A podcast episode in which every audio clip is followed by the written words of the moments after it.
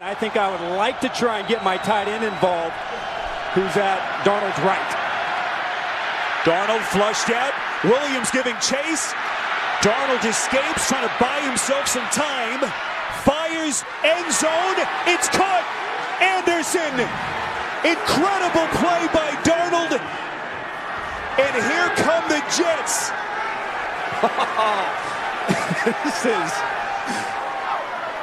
this is pretty unbelievable play. Out off schedule plays, looking to his right for his tight end. Flushed out of the pocket. Kyle Williams can't get to him. Reverse field, and you think this could be a disaster, but then he buys enough time. Robbie Anderson is able to just barely uncover against Tre'Davious White. And Darnold on the run to his left puts it right on his wide receiver. That's just outside backyard playmaking from Sam Darnold.